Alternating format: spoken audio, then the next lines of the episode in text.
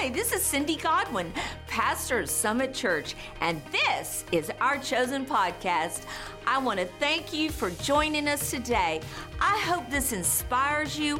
I hope that it helps build up your faith and remind you that God has chosen you and set you apart for His purpose. Enjoy the message. Good morning, everybody. All right, so I'm going to I'm going to give announcements. I'll do it at the beginning and the end because this is our last session until September the 12th. And I want to thank you for joining me this summer. It's been a blessing, a privilege. And again, you know, I'm preaching the choir. You all are the faithful ones. And, and I'm so very, very, very grateful for all of you so much. You mean so much to me. And so we will meet back for our regular meeting beginning September 12th the Lord has assured me and reassured me multiple times and in multiple ways that we are entering a season of glory. And I truly trust him for that in, in every way. The glory of God is the goodness of God. So I am absolutely thrilled. And so September 12th, our first brunch will be October the 10th. Reservations are open, so you can get online or call the church office and make a reservation. And uh, da, da, da, da. live streams and podcasts will resume on September 12th. And meanwhile, let's start with today. I'm going to share with you something briefly before we have two wonderful testimonies today. But before you hear them, I wanted to say this to you because a question that is, and books have been written, and you don't need to write a book. All you need to do is share a few scriptures. Why do we suffer so much, and why do bad things happen? We're redeemed and we are purchased by the blood of Jesus. So why all the trials and why all the struggles?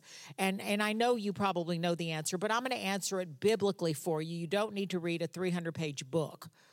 It's in the Bible. And so just a few scriptures. I'm going to start with Revelation chapter 12 and verse 12. Therefore be glad, O heavens, and you that dwell in them, but woe to you, O earth and sea for the devil has come down having great wrath. Did you just hear that?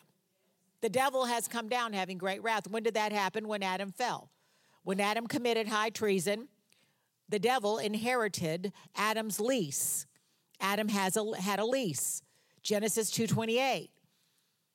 or excuse me, 128. He's, he gave man dominion over the fish of the sea and the fowls of the air and over every creeping thing that crawled. He told man, take dominion. He said, Subdue the earth. When Satan tempted Jesus in the wilderness, he said, All these things have been given to me, and I will give them to you if you worship me. Right there, right there, very clear.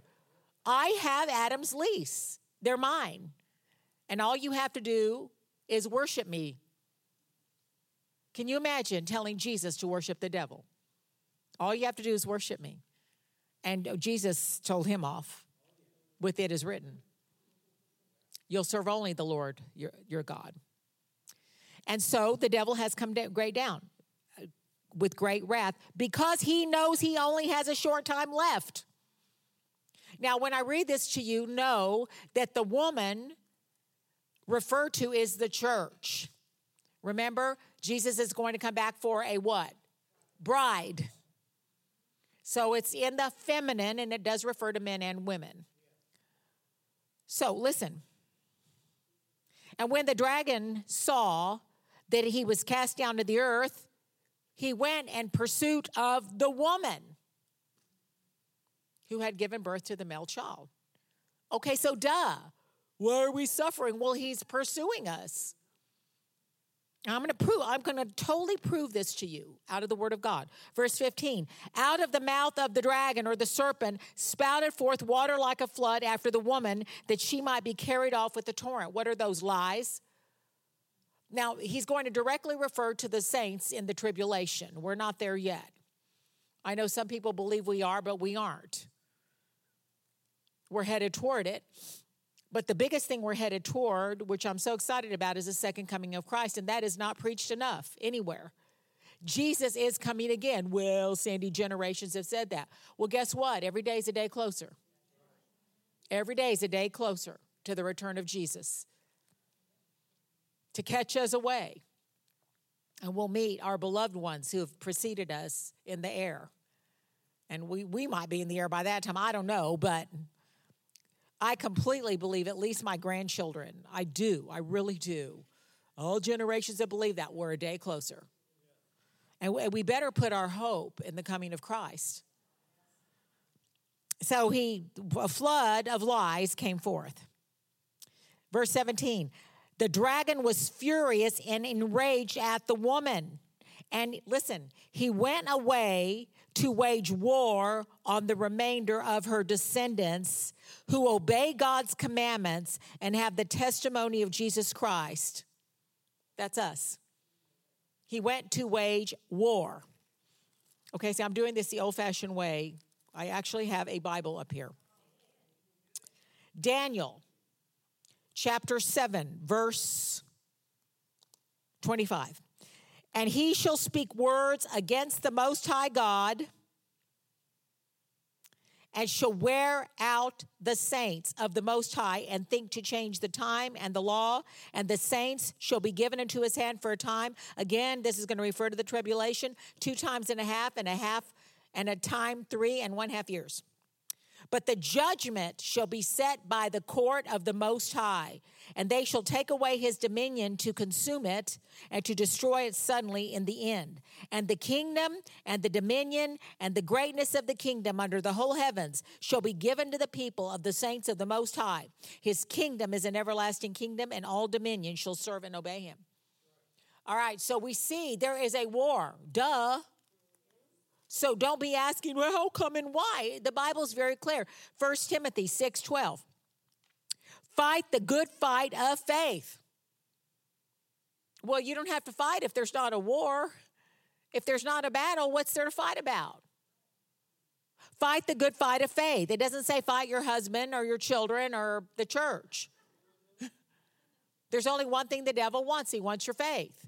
Why? Without faith, you can't please God.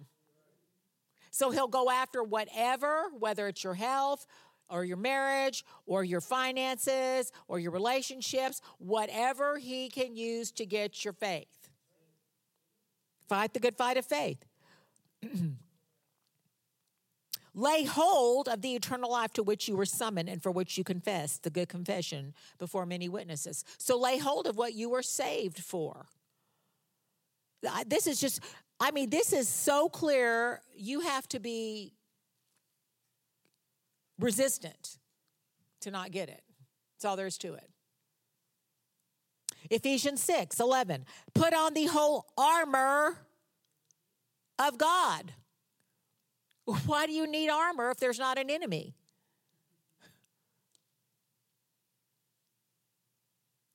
So that you may be able to successfully stand up against that guy we were talking about, that spirit, against all the strategies and deceits of the devil, that serpent, that dragon. For we're not wrestling with flesh and blood. I'm telling you, the cure to marital strife, for those of you who are married, is to realize that your spouse is not your enemy. You don't wrestle flesh and blood. Your children are not your enemy. The people at church that wounded you are not your enemy. We do not wrestle flesh and blood.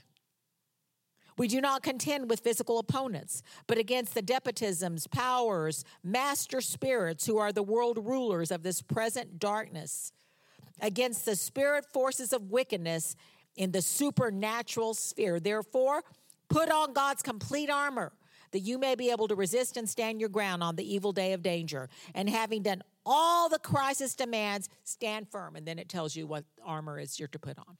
Just like you put on your clothes, you put on your spiritual armor. How do you do that? Deliberately, with intent. I didn't get up this morning and my clothes jumped on me. Like you might see on TV, I didn't get up and all of a sudden my shoes were on my feet. I had to put them on. I had to make a choice, a decision. I had to will my my body with using my brain power to do so. It's the same with spiritual armor. You make a decision. You deliberately do it. It's not just going to happen.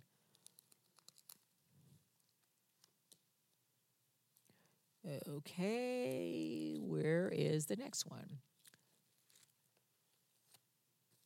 Three, four. Here we go. First Peter 5, 8 through 10. Be well balanced, vigilant, cautious at all times. For that enemy of yours, the devil, roams around like a roaring lion, like a roaring lion. He's not the lion. Jesus is the lion of the tribe of Judah, but he's like a roaring lion. What does a lion do? They want to scare their prey.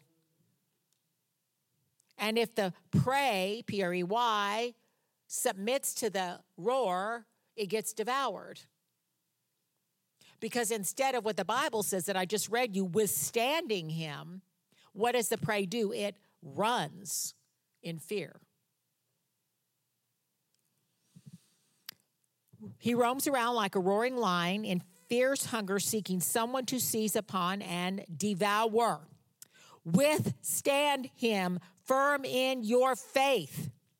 And this is so powerful against his onset. I mean, if you don't do it the minute he attacks you with a symptom or a report, you've already taken a bad move, people. You resist him at his onset. And you have to remember the minute you do, he's going to, he's, as he flees, he's going to say, I'm not going because he's a liar.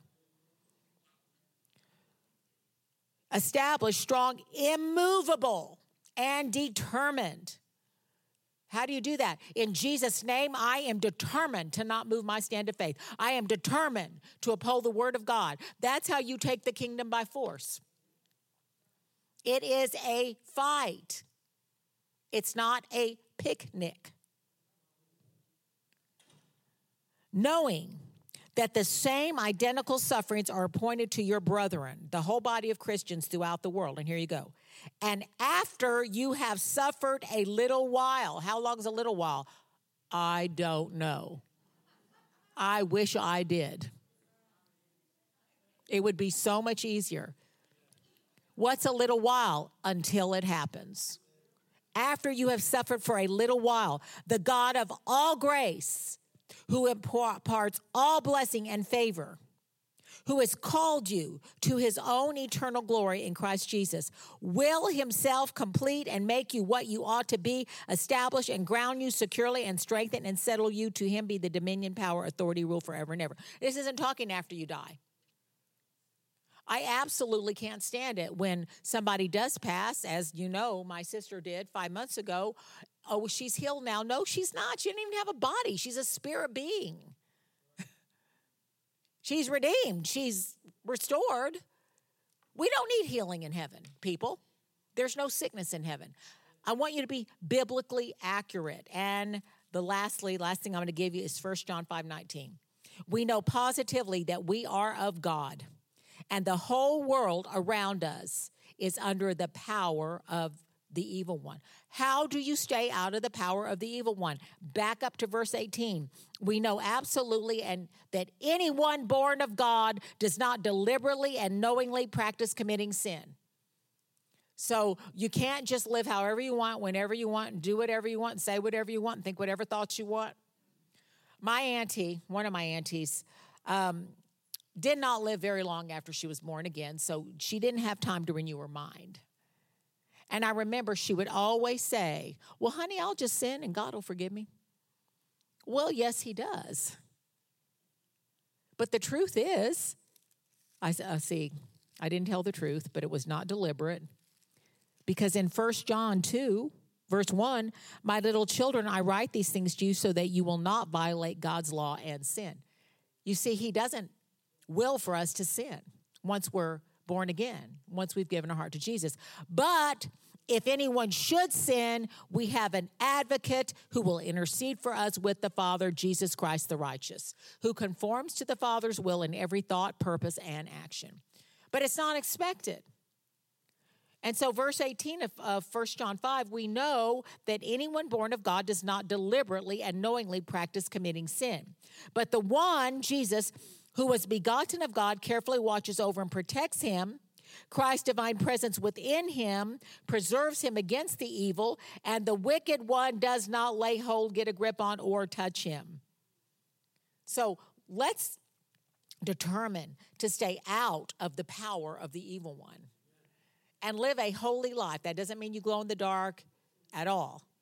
It means you make a deliberate decision. I am going to walk conform to the will of God. I am going to love Him with all my heart, soul, mind, and strength.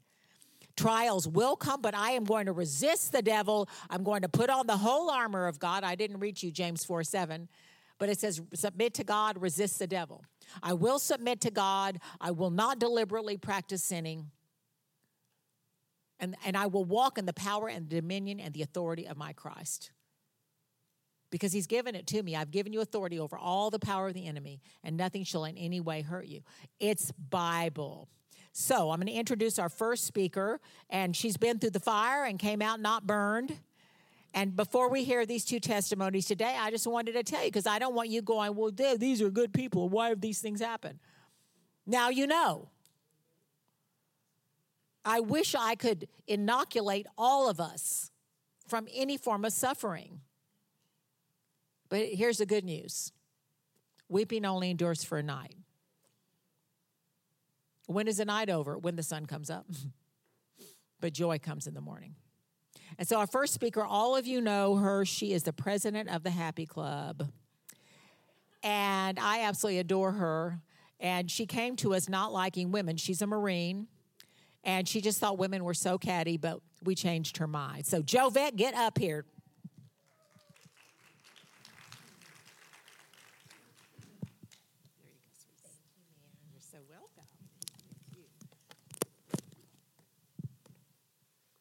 Thank you so much.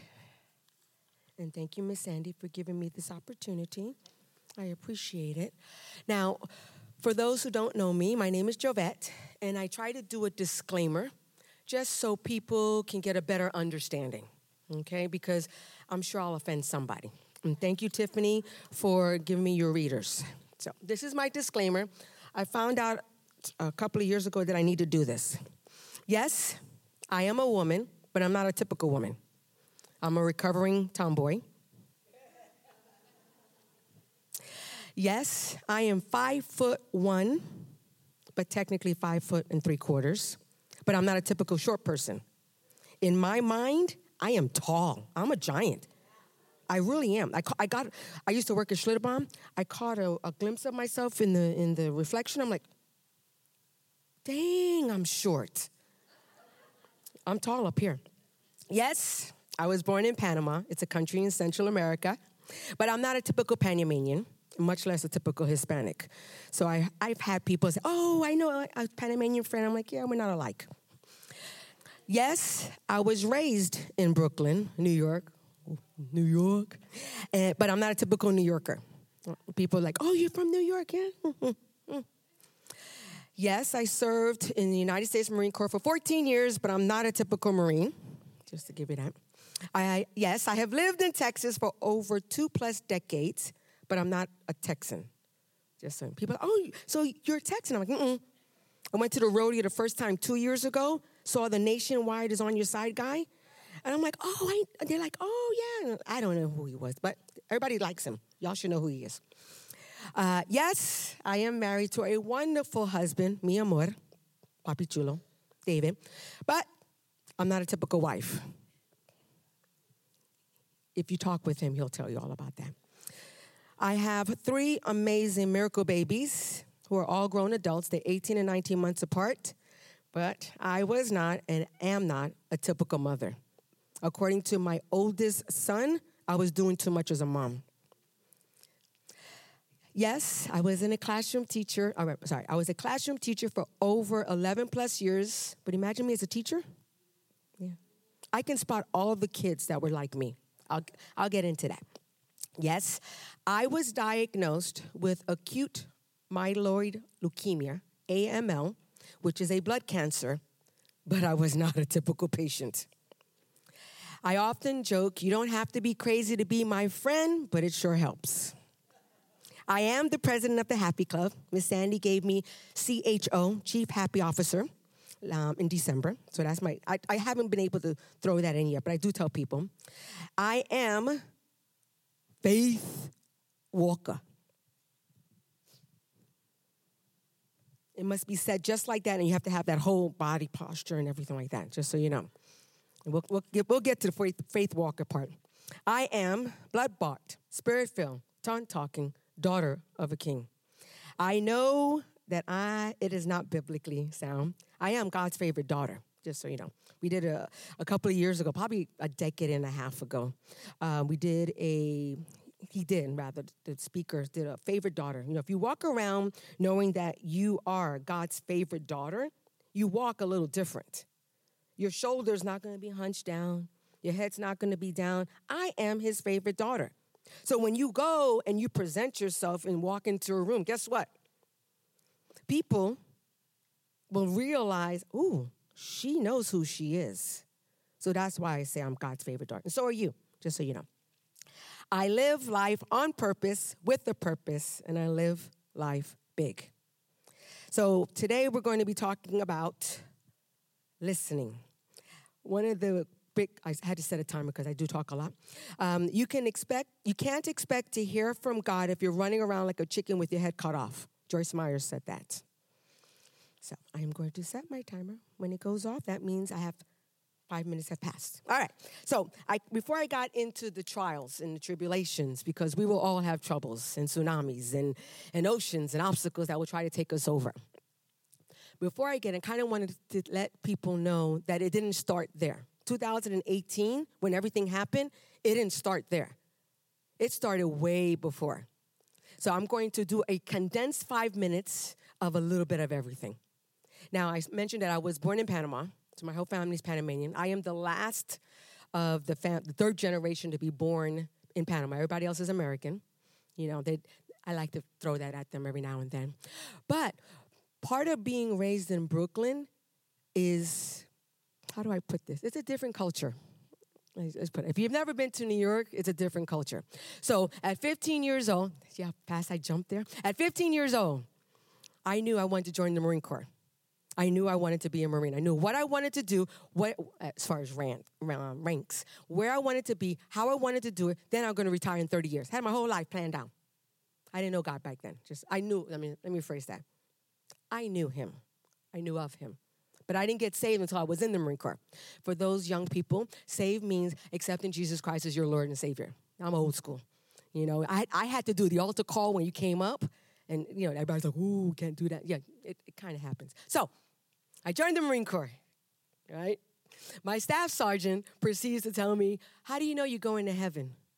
Now, at that time, I think I was a lance corporal, probably. Um, How do you know you're going to heaven? I'm like, I'm a good person. That is not the right answer, just so you know. So she was smart enough and she was just like, What does the Bible say? I'm like, What does the Bible say? What are you talking about? I don't know what the Bible says. So I went looking up. That's how my journey kind of started, you know? So I'm in my room, opened up the Bible. I think it's Romans 9, 10. And I'm like, oh, okay. So then I went to church the next day. She was like, you got to get into a church. I'm like, all right. So I went to a one, I was looking for churches. Go, and I'm like, all right. And then did an altar call. I'm like, okay, I got to go up there. I was excited to go up there. And now, this joy has been with me all my life, just so you know. Right? So I go up there and like, okay, you're gonna give your life to Lord. Can you follow me this way? Yeah, sure. And like, so what did you be done? I'm like, I accepted Jesus Christ. Where? In my room. That's what I did. I didn't need a confirmation from a church, but it was nice to get that confirmation. Like, okay, you know, I just wanted to make sure I was doing it right. Okay, so that, that was that. So, with the Marine Corps, and as I go along, you know, I'm just giving you a little pre thing, how about listening. Every duty station I went to, I had my yellow pages. For those that are young, Yellow Pages was this big fat book that you went through. So I looked up churches, non denomination, went through all of that. I'm like, okay, I'll write down the names and I'll go visit each of the church. Now, what I've learned since then, because we're talking about 30 something, three decades plus years ago, what I learned since then is that God has a sense of humor. So I go to each one and he's like, okay, and then he'll and then he'll let me know. This is where I want you. I'm like, all right, sounds like sounds like a plan and I would stay there. The thing about it, when you're in the military, you kind of don't stay too long any place. It's like two and a half years maybe, and you move on to the next. So, next duty station, did the same thing. Next duty station, did the same thing. Ended up getting medically discharged. I got injured when I was in the Marine Corps. Ended up getting medically discharged. That was not part of my plan. I was not very happy at all. You have to understand, I had my whole Marine Corps career planned out. I'm like, okay. And then I come out. I'm like. People don't think that happy people can get depressed. Happy people can get depressed. I went into a state of depression for about 18 months. Now, my relationship with God is different from yours, obviously. Each of us have a different relationship. I know He has a sense of humor. He made me. I know we laugh a lot. I know he, he he's a comedian.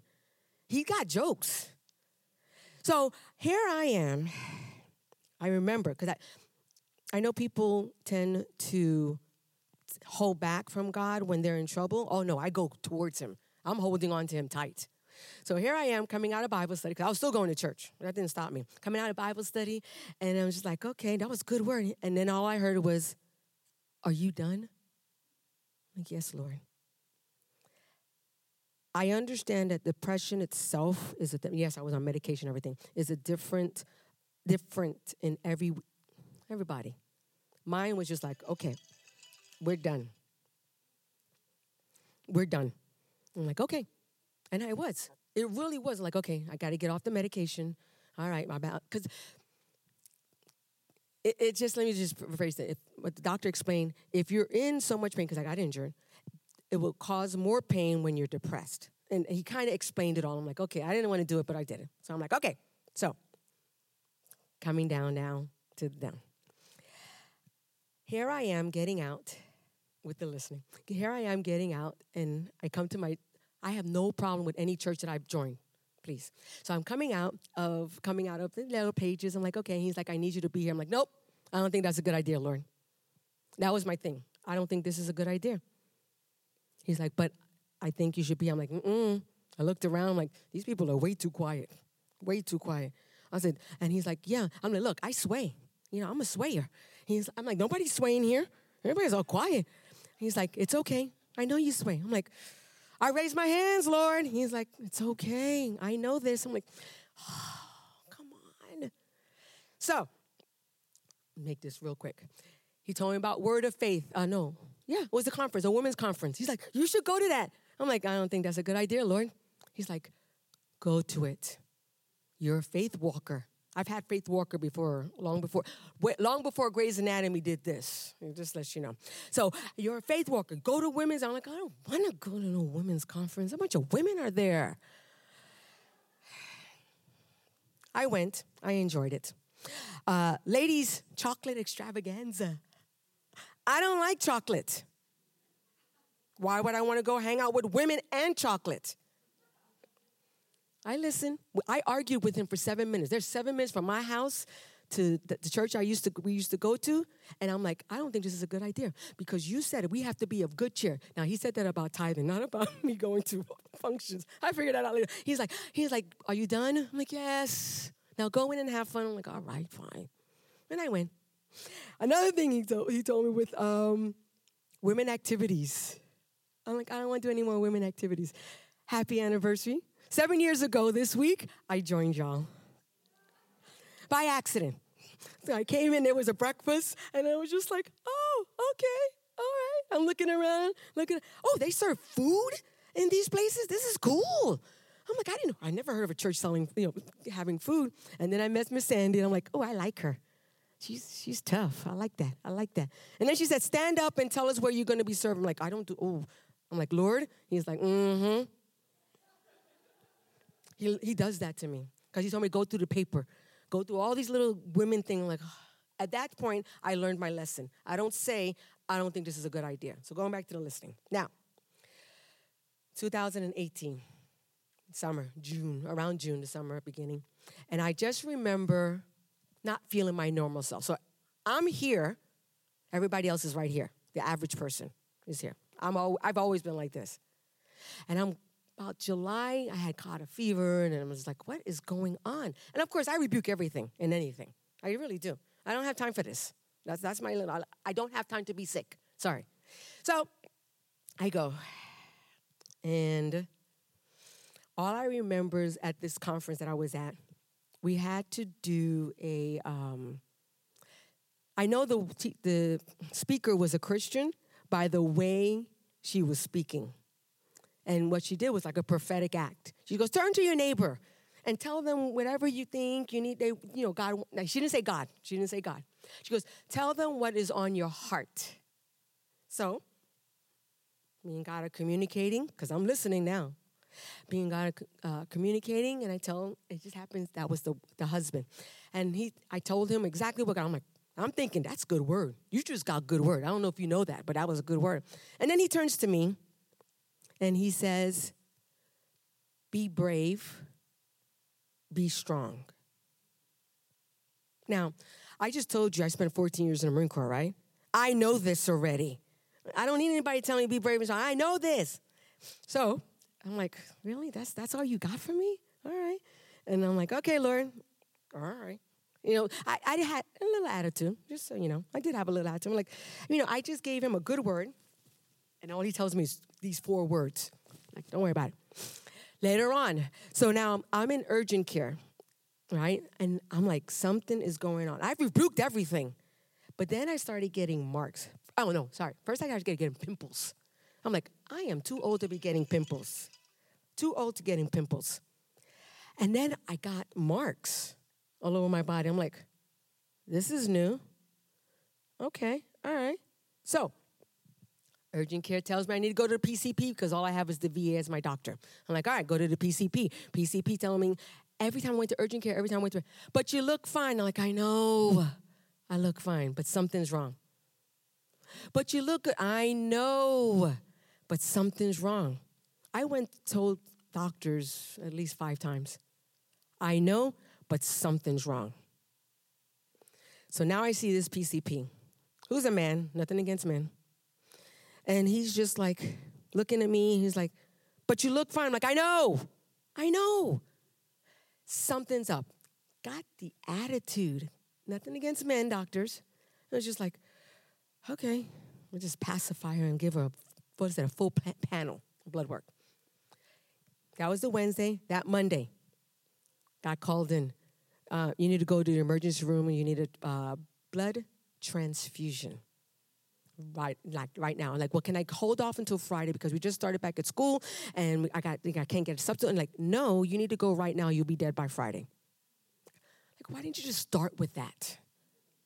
So then, go into the hospital, emergency room, and of course I get, but you don't look like someone who has low blood pressure. I know. I mean, blood.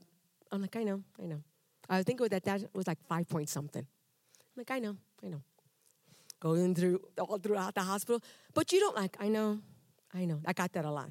But, but, but, but, got the blood transfusion. I'm getting out. Like, can I go back to teaching now? They're like, no, you need to wait till we do, because they did a bone marrow biopsy. Right.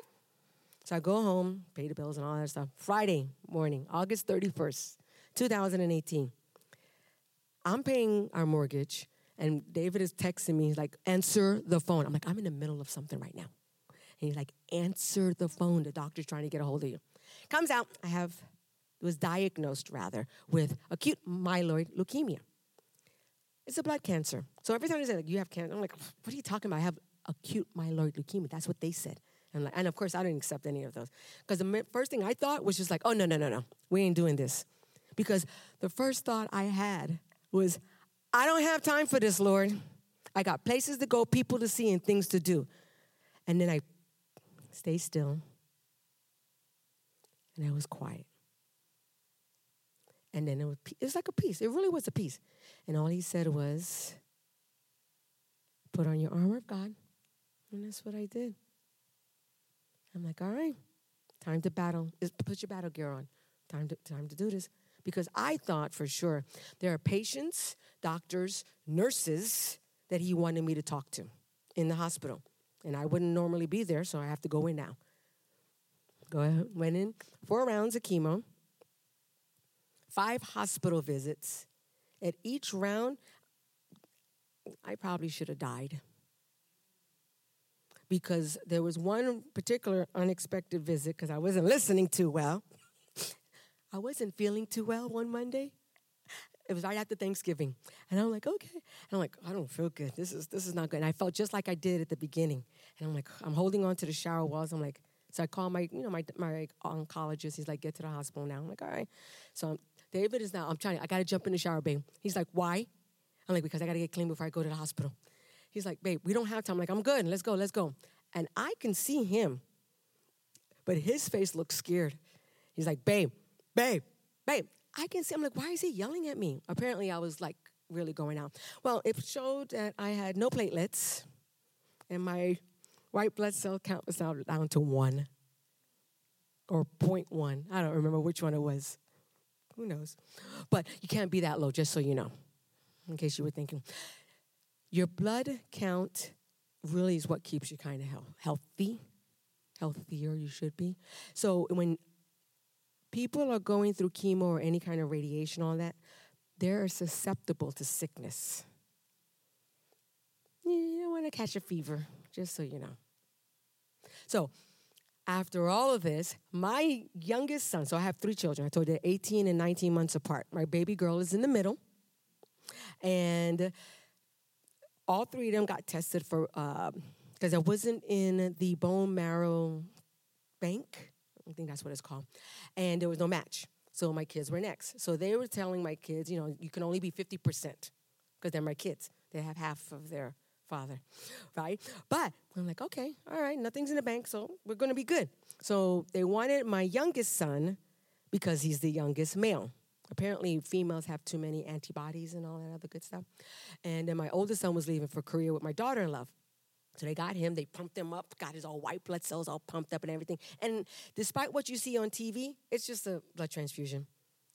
You know, a bone marrow, it's just, it's just a transfusion. They make it scary on TV, it's not.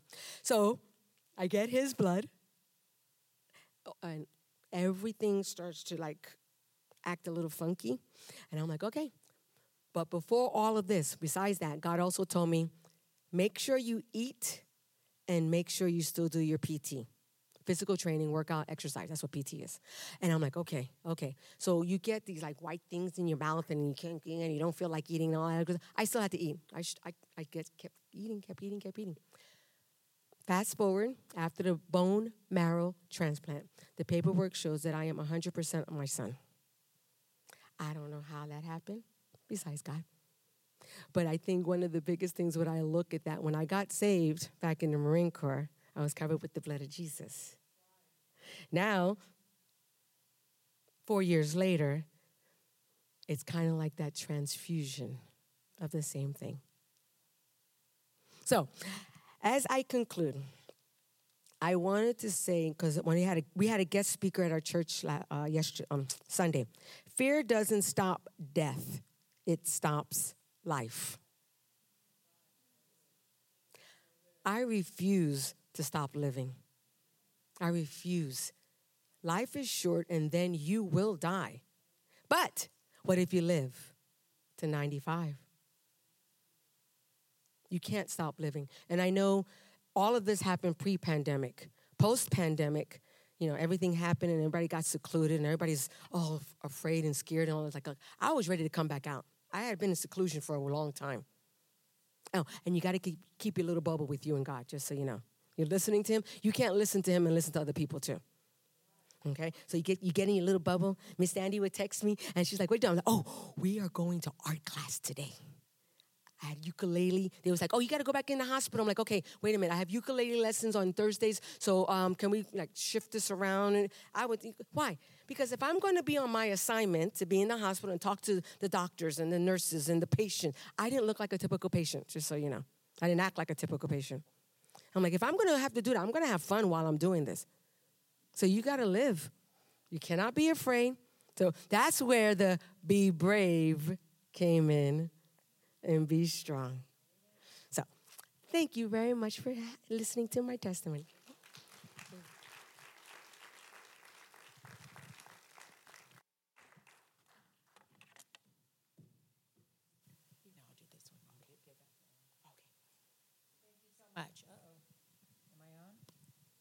Yes.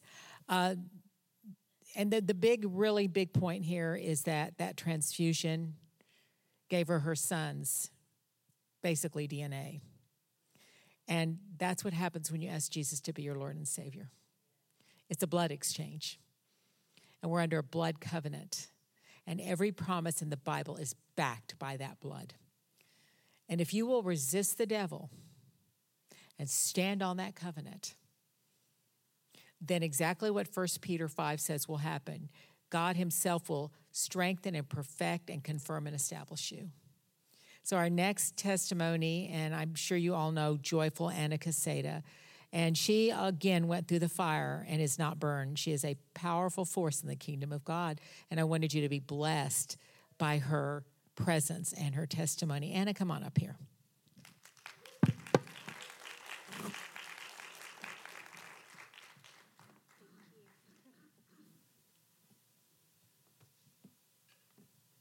Hey, friends. I wanted to tell you today that the Lord has heard your prayers. The ones that you prayed on the way over here, and the ones that you've been praying for decades. He's heard them all. And every time you call on Him, there is a declaration that goes out from His heart that says, I will perfect everything that concerns you. Whether your prayers were delivered to his heart through whispers or through tears, he's kept a record of your requests. Not one of them has been forgotten, dismissed, or ignored. In 2021, when my mom was going through uh, the battle of her life, I was with her in the hospital, and I had never, in all the years I knew her, had never seen her pray like this. And she said, Lord, you know I love you so much. And you're the one who has been with me through every season of my life. And in those moments, I realized wow, she has been in the presence of the Lord like never before in her life that I had seen. And I knew because her heart and her affections were on him that he was so close to her. That every prayer that she was pouring out at his feet, that he was grabbing hold of them and holding them close to his heart. Those prayers and those moments when you're going through the hardest times, that's when you know that the Lord is close because he said, I am near to the brokenhearted.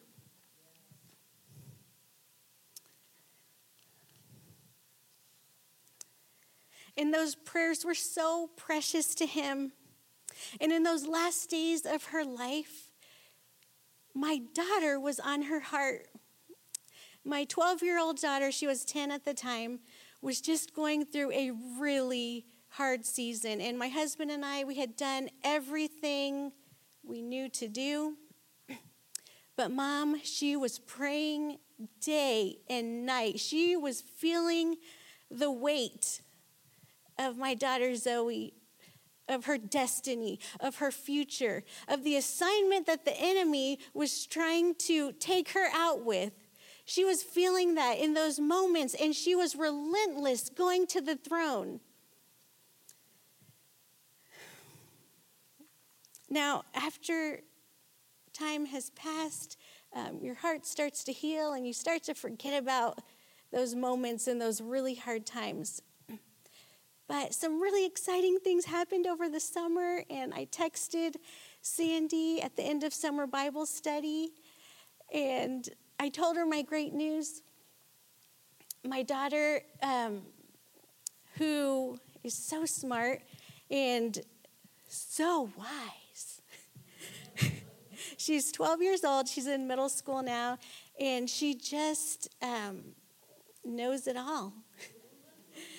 but but really, I've been praying over her since she was in my womb. I've been praying the word over her, decreeing and declaring the blessings of God over her and the destiny that He has for her.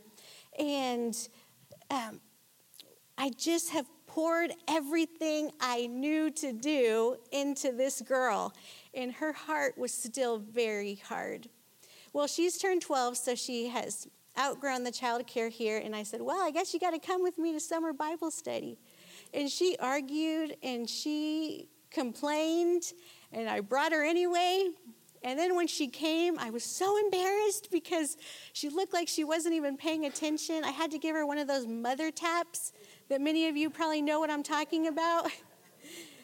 And nothing ever seemed to change. She was just really unmoved. And so, um, week after week, this was happening. Even, I mean, we even had the last Bible study and same thing, but I was like, it's not up to me to change her heart. All I can do is present it to her. I can sit her under the word of the Lord and I can keep bringing her and bringing her. But the Lord gives each of us free will. That's the gift, the choice to choose Him or to not choose Him. Well, uh, that night, the last night of summer Bible study, she comes into my room, surprisingly at bedtime, and she's like, I want to read the Bible. And I'm like, no, you need to get to bed. and really, um, for months, she was kind of turning that down. And every time I would sit with her to dig into the word, it was just very hard heart. It was it was almost like there was a wall there that wouldn't allow her to receive. But that night, she comes in and she says, I want to read the Bible. And she starts to tell me, she keeps pressing me and pressing me, and then she starts to repeat some of the things that we had heard at Bible study. And then she gets really excited about the things that the lady with the red hair had said. And when she said that, I knew she's talking about our precious Sandy.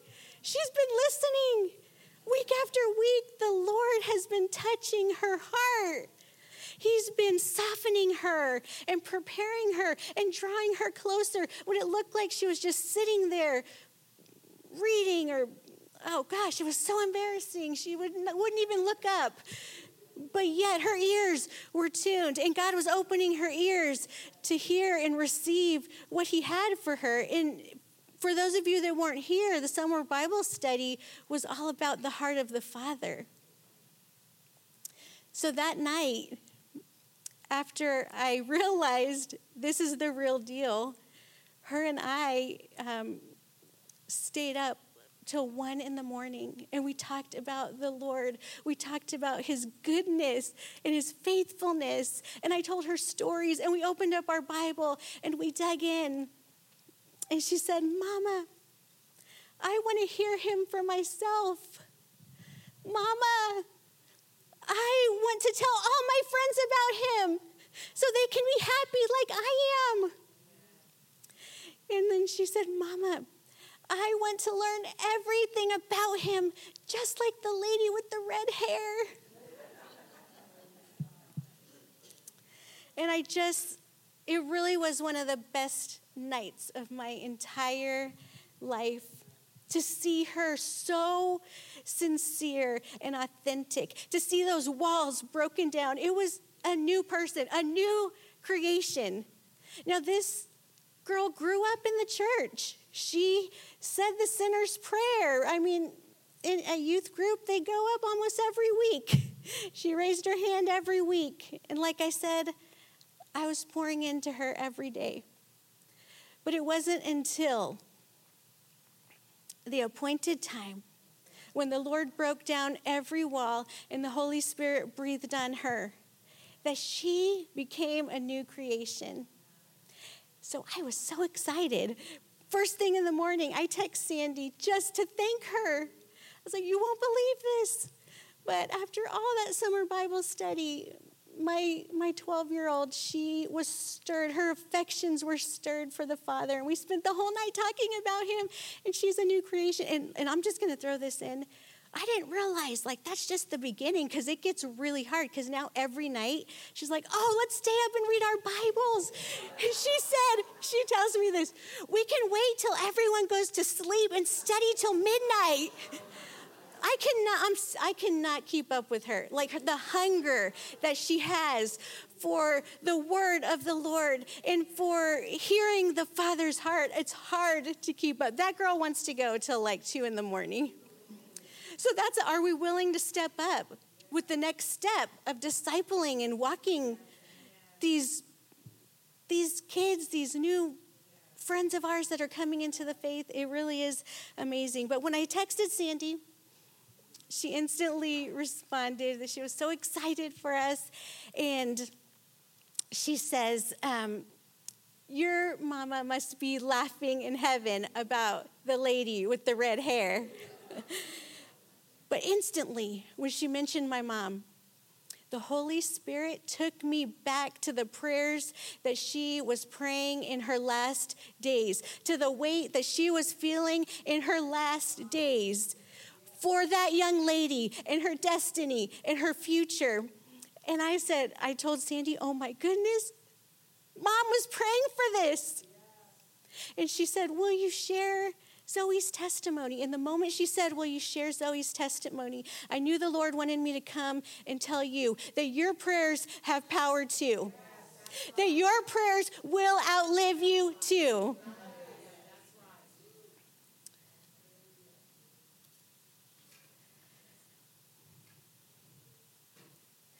The requests that you've made of the Lord can impact generations to come. Not just your children, not just your grandchildren or your great grandchildren, but you are creating a lineage of women, of Christ followers who stand on the blood of Jesus, who declare the name of Jesus, who say that what the enemy says about us does not determine our destiny, that the word the Lord gets the final say. So we cannot back down right now. Whether you see those prayers answered in your lifetime or not, you can know that the one that you are praying to is faithful to answer. His promises are still yes and amen. There is no force mightier than our God. Nothing can stop him. When the Lord speaks, there's nothing that can put an end to what he put into motion.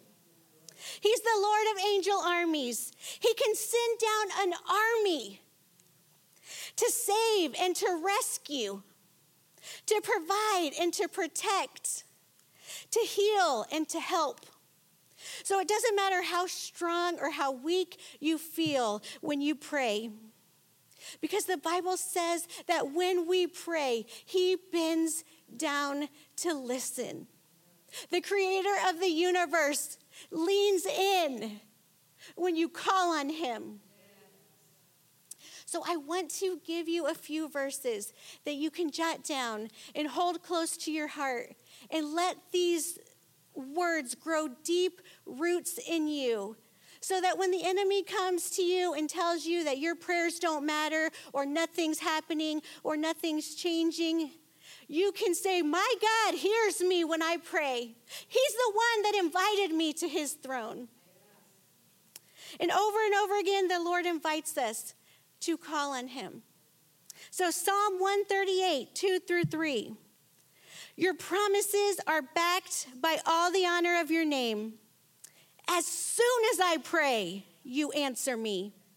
You encourage me by giving me strength. Isaiah 65, 24. Before they call, I will answer. While they are yet speaking, I will hear. Psalm 18 6. In my distress, I called upon the Lord. To my God, I cried for help. From his temple, he heard my voice, and my cry to him reached his ears. Psalm 6 9. The Lord has heard my cry for mercy.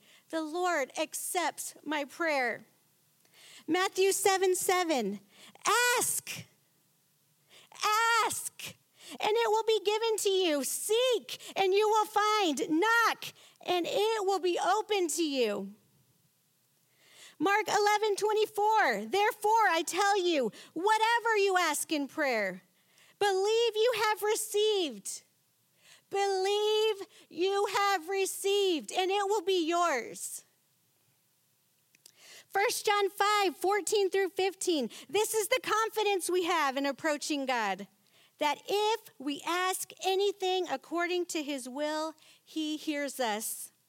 And if we know that He hears us, whatever we ask, we know that we have what we asked of Him.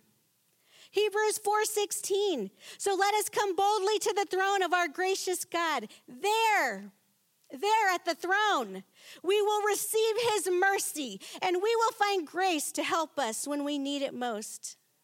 Jeremiah 33 3 Call to me, and I will answer you, and will tell you great and hidden things that you have not known. Psalm 3 4, I cried out to the Lord and he answered me from his holy mountain. Psalm 4 3, know that the Lord has set apart the godly for himself. The Lord hears when I call to him. Psalm 18:6 in my distress I called upon the Lord. I cried to my God for help from his temple. He heard my voice, and my cry for his help reached his ears. Now, there are so many verses in the Bible about this. I could go on and on. So you can take these or you can dig deeper. Everywhere you look in the pages of the book, God is inviting you to call on Him. And I was reading, as I was reading through the verses, I was reminded of the story of Elisha and what was going on in his life when he was on his deathbed. And the king of Israel came to him, and he was weeping, and he was terrified because he didn't know what was going to happen to them after Elisha passed. In Elijah's last prophecy of his life, he declared over Israel victory. And he gave the king a bow and an arrow. And he said, The arrow represents the victory of the Lord. And he said, Strike, and the Lord will give you victory. And so the king did exactly what Elisha told him. And he struck three times. And Elisha got so mad. And he said, Why did you stop striking? You could have annihilated your enemy. But now you will only get the victory three times. Now, the victory has been promised to you and me through the blood of Jesus. When Jesus ascended back into heaven, he left us as his executors, he left a job for us to do.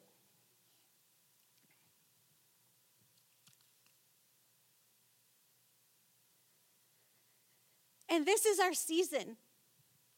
This is our season to strike and to keep on striking. This is our season to pray and to keep on praying. This is our season to decree and keep on decreeing, to believe and keep on believing. This is not the time to slow down or back down. The Lord is calling us as the daughters of God, as the people of God, to wake up and to rise up. Don't you know that this life is but a vapor, that we are here today and gone tomorrow? Even on his deathbed, Elijah was training the next generation for how they would walk in victory after he was gone. So there is still work for us to do. Jesus said, Occupy till I come. We must be about the Father's business. There are still bodies that need healing. There are still families that need mending. There are still captives that need to be set free. There are nations that need to hear about the love of Jesus and the heart of the Father for them. There's a generation that needs to be taught how to step in their authority that Christ has left for them. People need to know that God is for them, that God is with them, and that death no longer has any power over us. If you've been through the fire, like Jovette and every woman that we've heard this summer, and like so many of us in this room, I want to encourage you to pick up your bow and your arrow and strike again. Let's grab the baton and the torches that have been handed down to us from those who have gone before us Elisha, David, Moses, Mary, my mother, my father, our friends, our sisters, children. Let's pick up those torches And let us run our race with endurance. Let us lay aside every, every weight. Let us lay aside every sin that holds us back and let's run. Jesus, for the joy, we're the joy. Jesus, for the joy set before him, endured the cross. Let's endure. Let's endure until our race is through. Let's not stop striking. Let's go boldly to the throne for our families, for our friends, and for the kingdom of God. The Lord has already declared our victory through the resurrection of Jesus. He hears us and He is with us. May we have the courage to rise up and annihilate the darkness through the blood of Jesus and with the prayers, the bold prayers that we, that we declare in His name.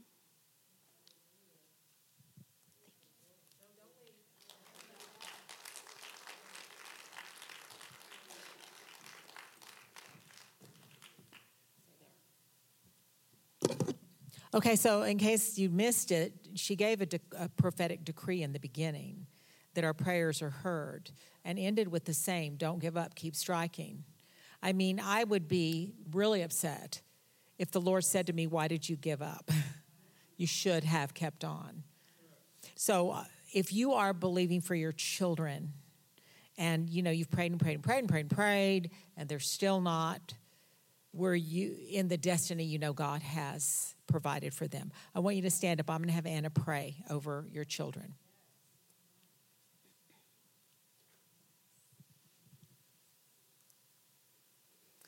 Father God, we come boldly before your throne because you asked us to. And I ask you, Lord, for our children. I ask you, God, for our children's children.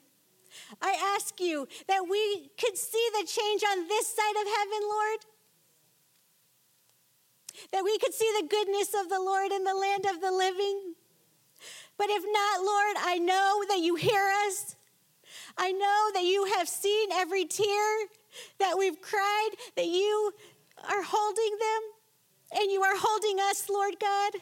And I thank you that you hear us. I thank you that today you are filling us with strength and a confidence that cannot be shaken, that we know, that we know, that we know that you will fulfill everything that you promised to us. And so I ask you, Lord, for our children. We surrender them to you. I thank you for free will. But we ask you, Lord, that you would call them from the dark places. We ask you, Lord, that you would soften their hearts. We ask you, Lord, that you would break down every wall. We ask you, Lord, that you would cancel every assignment of the enemy over their lives. I declare right now in the name of Jesus that each child represented here in, in the sound of my voice will fulfill the destiny that they were created for. They will do the good works that God set aside for them to do before the foundations of the earth. And God, for us, We've prayed every big prayer we know how to pray. I ask that you would increase our vision. We will strike and we will strike and we will strike, but we ask you, Lord, for the vision to see bigger, to see what you have for them so that we can declare those things, so that we can see like you see. We ask this in the name of Jesus. Amen. Amen. And now, while she was speaking, I heard the Lord say, Never underestimate the power of a seed. I mean, you noticed how long was summer Bible study? Six weeks? It was on the last time. And so she sat there totally, apparently unmoved, but the seed was going in. So the only prayer is not, oh Lord, plant seeds, because the seeds are planted if they've heard the gospel, but Lord, water and bring to harvest those seeds and don't let the wicked one because you know mark 4 says that the wicked one that we talked about earlier not giving him any power or credit but just acknowledging there is a wicked one that he comes immediately to snatch the seed. So it's our job in prayer to protect the seed. And if you need a promise isaiah 54 13 is so powerful. It says all of your children not some all of your children will be taught of the Lord and obedient to his will. And great shall be the peace, the shalom, and the undisturbed composure of your children. So the blood back promise is for all of your children. And you have what, three? Three, yes. It's for all three of them. It's all, all three of mine. Actually, all eight, 16. Because I have three daughters, three son in laws, and 10 grandchildren, and growing. Me and my house will serve the Lord. Amen. Not a partial house, the whole house. So you get busy. Never underestimate the power of a seed, ever. And that includes the power of love. Thanks again for joining us. If you enjoyed the podcast, subscribe and share it with a friend. You can hear more messages by visiting chosensa.com. Be sure to follow us at Chosen SA on Facebook and Instagram.